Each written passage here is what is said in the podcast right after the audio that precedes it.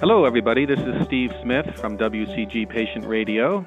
WCG focuses on clinical trials and the ethical treatment of people who volunteer and the safety and efficiency of those trials so we can get more medicines for unmet medical needs.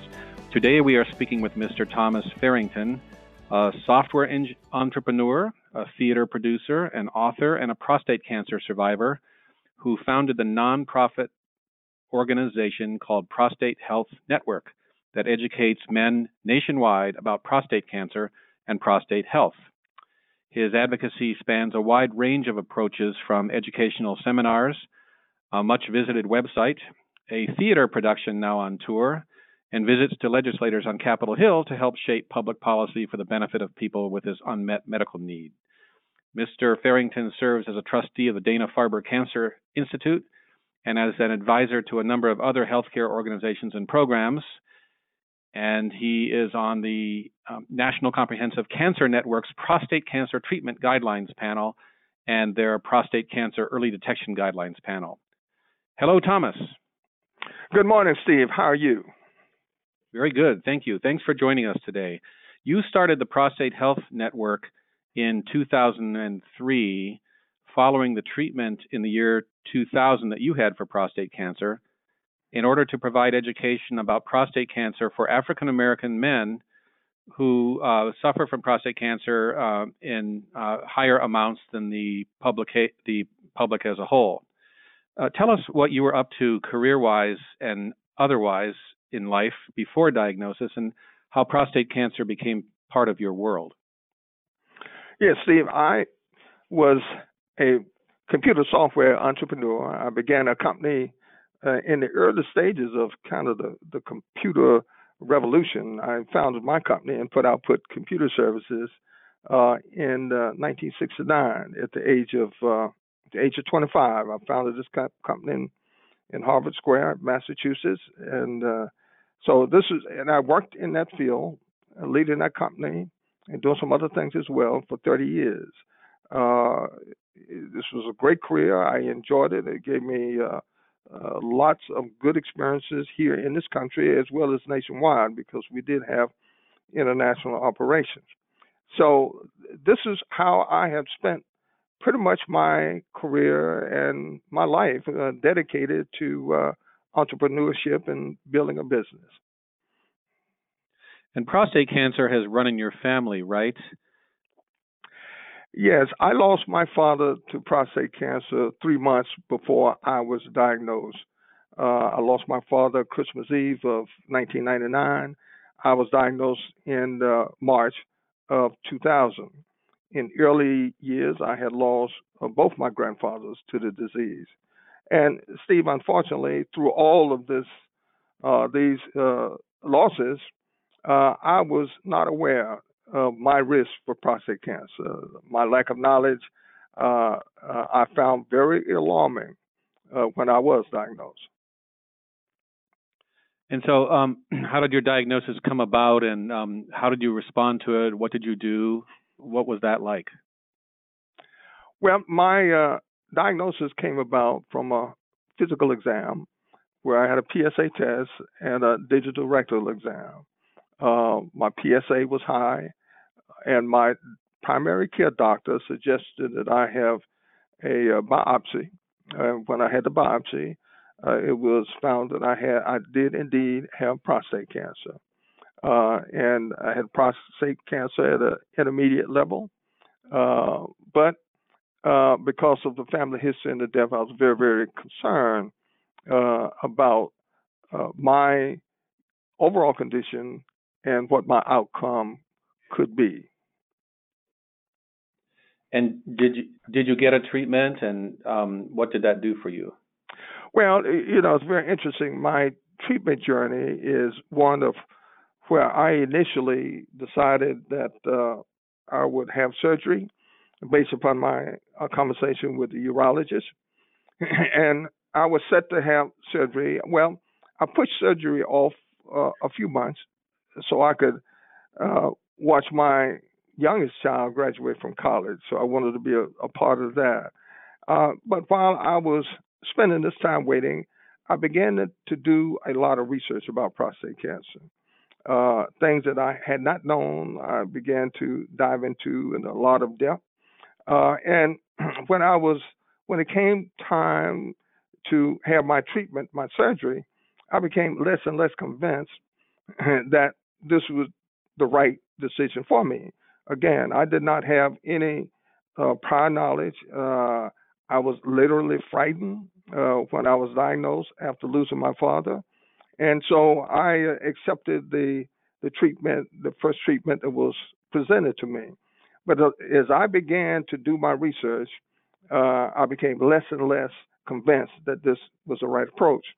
So the day before I was to check in the hospital with for treatment, I literally walked away from all of my doctors and said that I am not going to take this treatment at this time. I could, I may take it at some later time, but I'm going to take time to uh, complete my research and fully understand what my treatment options are.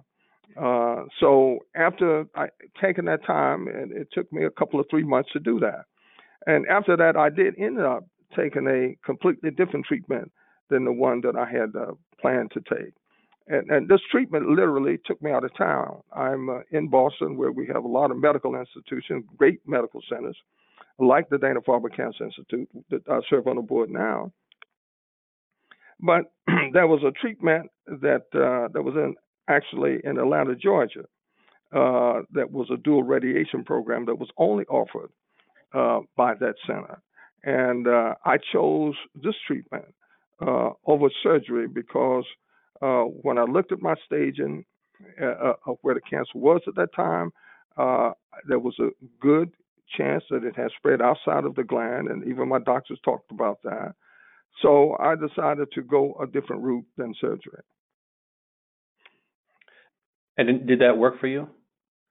Uh, well, it worked in many ways, Steve, because uh, uh, while I was uh, while I was there uh, for this treatment, there were men there from all over this country and from other parts uh, of the world for the specialized treatment, and, and I got to know them uh, and we we shared stories with one another. In fact, I stayed at a uh, uh, uh at a uh, American Cancer Society facility with them uh, at a at, at a Hope Center, and um, we we talked day and night.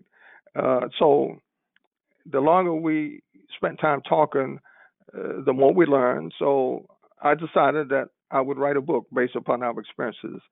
So I convinced these men to uh, uh, to let me interview them, and sometimes their wives, to get their story and uh, put it in a book, such that other people could learn from our experiences. They were a little bit concerned initially whether this whether I knew anything about writing a book because uh, I had never written a book, uh, but I did this and uh, put the book together and published it a year after I completed treatment called Battling the yes, Killer that, Yes, that book is titled, uh, you were just saying, Battling the Killer Within. Um, yes. And Winning, right? Yes. Now, Battling, Battling the Killer, Killer Within. within. And then uh, in 2005, I released that book in 2001. In 2005, uh, I updated it and uh, with a new book called Battling the Killer Within and Winning. I see. I see. You also then, um, from this experience, you have shared this with many other men through your uh, not-for-profit group called the Prostate Health Education Network, and this has resulted in a nationwide network of people who are uh, cancer survivors and their families who also now educate others and support them. Tell us about the Prostate Health Education Network. Yeah, see, when you asked me whether the treatment worked, I, I think I answered it worked in a number of ways. And one of the ways was that uh, by spending the time away from home, I, I had more time, literally free time, than at any time, I think, up until that point in my life, because uh, uh, this was a treatment for seven weeks. Uh, I had never taken a seven week uh, hiatus. so it gave me a chance to to write the book, which led me into advocacy. And so, uh, after writing the book and speaking, I founded the Prostate Health Education Network in 2003. And uh, from that, one of the very first things that we decided to do was to uh, pull together a network of survivors around the country uh, so that we could uh, we could work collectively to educate our communities about the disease. Because again, for black men, uh, this is the leading cause of cancer and the leading second leading cause of cancer death. So this network of men around the country still work we work together today and it's been the basis and foundation for all the other initiatives that we now have undergoing. And um, what is your um, how do you educate the the public and this community of of men so that they are more aware and can take um, more action to preserve their health? What are the programs like? We do a number of initiatives. We uh, I was able to bring in the Dana Farber Cancer Institute as a partner uh, right after I founded PHEN, and uh, they are one of our uh, major partners till this day. Uh, and I might say, uh, Steve, that March 2020 is my 20th anniversary as a prostate cancer survivor. So I feel very, very blessed to to be here and, and to be able to continue this work. But working with the Dana Farber Cancer Institute, we pulled together uh, monthly meetings there and, and converted those, turned those into uh, monthly webcasts that we now share across uh, the world. Uh, our webcasts, we stream them live over Facebook. Uh, we reach uh, each month in an average of 5,000 unique visitors, sometimes up to 10,000, depending upon the, the subject matter. So this is one of our uh, very key initiatives. Uh, we also created uh, church partnerships around the country so that we will have a physical base and a support base uh, in the cities uh, where we could educate uh, our network and other people. So, working with our church partners, we do. We first began a Father's Day rally where we had it one day. We asked churches to recognize the survivors and their family members on Father's Day and have them come forward for prayer. Uh, and one of the interesting things about that, Steve, is that what we saw, what came out of that, is that many men were in church together, uh, may have been sitting next to each other, not knowing that they were both survivors. So by having them uh, come forward and receive prayer and, and, and hold hands, they realized that they had uh, people within that church where they could coalesce and reach out to the church and other parts of the community. So from that, we then created an educational symposium where we would pull together medical experts to go to these churches uh, for a four-hour event, uh, and we would tackle different aspects of prostate cancer from early detection, the types of treatments, clinical trials.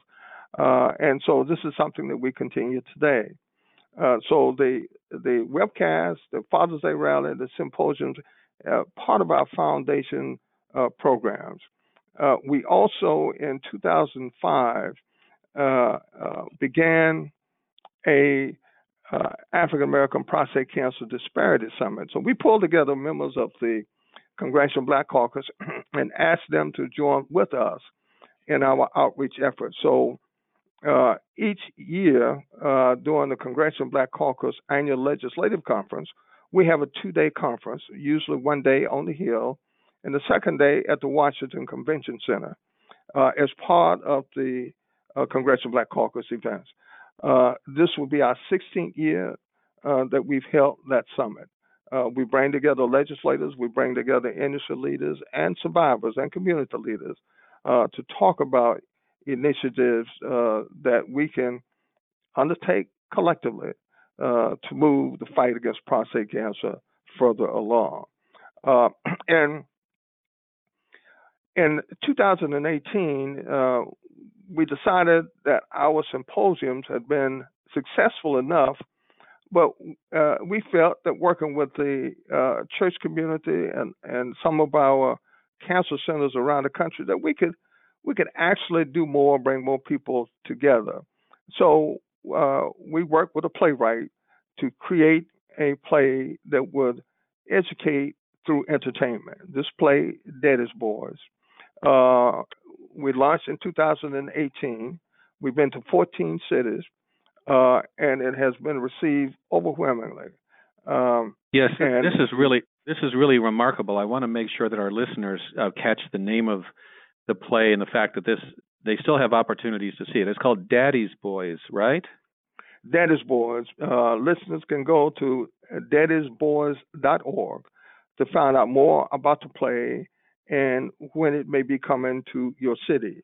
Uh, we are kicking off our 2020 tour uh, in Durham, North Carolina, in partnership with Duke Cancer Center and UNC Cancer Center, two NCI comprehensive cancer uh, centers, uh, and with a number of our church partners and a number of our survivor networks. We uh, we uh, we kicked that off in on this month, March the 21st, 2020 uh, we will have over a thousand people. The capacity uh, for the theater, the Carolina Theater, is 1,000. We have more than thousand registered as of now. Uh, then we move to Philadelphia, we move to Chicago, and we we we will announce our other cities as we move these along. But uh, what we've been able to do uh, with the play is to have people come and enjoy an entertaining experience. Uh, it's a it's a drama, a comedy, uh, and a musical. But we get our messages across about prostate cancer uh, through the script, and we also have a panel discussion at the intermission of the play.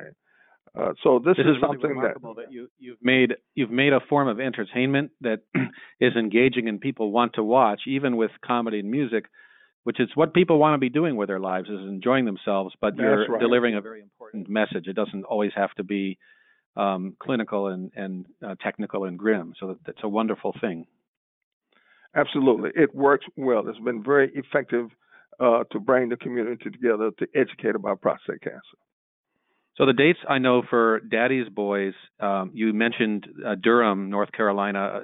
That's the 21st of March.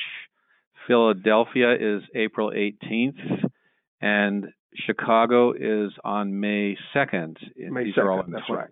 Mm-hmm and um, in um, Philly, it's at the um, Church of Christian Compassion. Is that correct? That's right. Church of Christian Compassion, a mega church in, in Philadelphia with 3,000 uh, uh, seating capacity. Uh, in Chicago, we go to the DuSable Museum. Uh, uh, we have two performances there on May 2nd. And in Durham, it's at the Carolina Theater. It's at the Carolina Theater, yes. Well, this it's really remarkable how you have um, created a na- nationwide nationwide network of uh, supporters who help others and educate. You've collaborated with Dana Farber Cancer Research Institute so that there is this strong uh, professional um, medical and scientific um, component to what you're doing. Uh, you regularly visit legislators on Capitol Hill to influence public policy, which is so important. And you Absolutely. also have the entertainment and creativity. I think um, many people would find it quite remarkable and inspiring that you've been able to take your experience and transform it into uh, such a multidimensional way of helping. Well, it's, it's been a journey, Steve. It's been a journey of discovery. Uh, so, with each initiative, uh, uh, we are enlightened with uh, new information, new ideas, and and we try to move on those. Our mission is to eliminate the African American prostate cancer disparity. We die at a rate over twice that of other men from this disease. Uh, so we're committed uh, to doing our best to find answers as to why and to help solve this issue. So, um, would I be right that um, one of the reasons for that health disparity uh, is, is, the one that you're addressing, which is um, education and encouragement of all the stakeholders to include African American men in, edu- in, in their own education, to inform them, to invite them in, and for them to collaborate with each other to uh, pass those messages around that uh, that knowledge can actually help make a difference? Well, you know, our theme is knowledge is the best defense against prostate cancer, uh, and I speak from personal experience and and uh, other men uh, that we see. We try to make sure that they have enough knowledge and information to to make informed decisions that's right for them. Uh, when I decided that I wasn't going into surgery uh, when I was initially diagnosed, and when I walked away from all of my doctors, not only my urologist, but even my primary care doctor, said, "Well, Tom, I don't think there's anything I can do for you at this point." Uh, you know, I, I was alone trying to find information, and uh, uh, we're trying to make this information available uh, to men and their families uh, so that they can learn and make the best decision for them uh, so that they can beat prostate cancer. Yes, this is wonderful because because collectively um, we are not alone, but it's quite common for people to say upon receiving diagnosis they were uh, felt alone and were alone.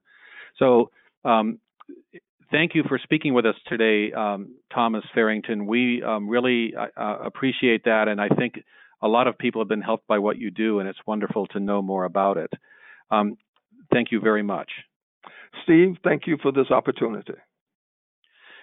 This is WCG Patient Radio. We've been speaking today with Thomas Farrington, founder and president of the Prostate Health Network, about prostate cancer and prevention.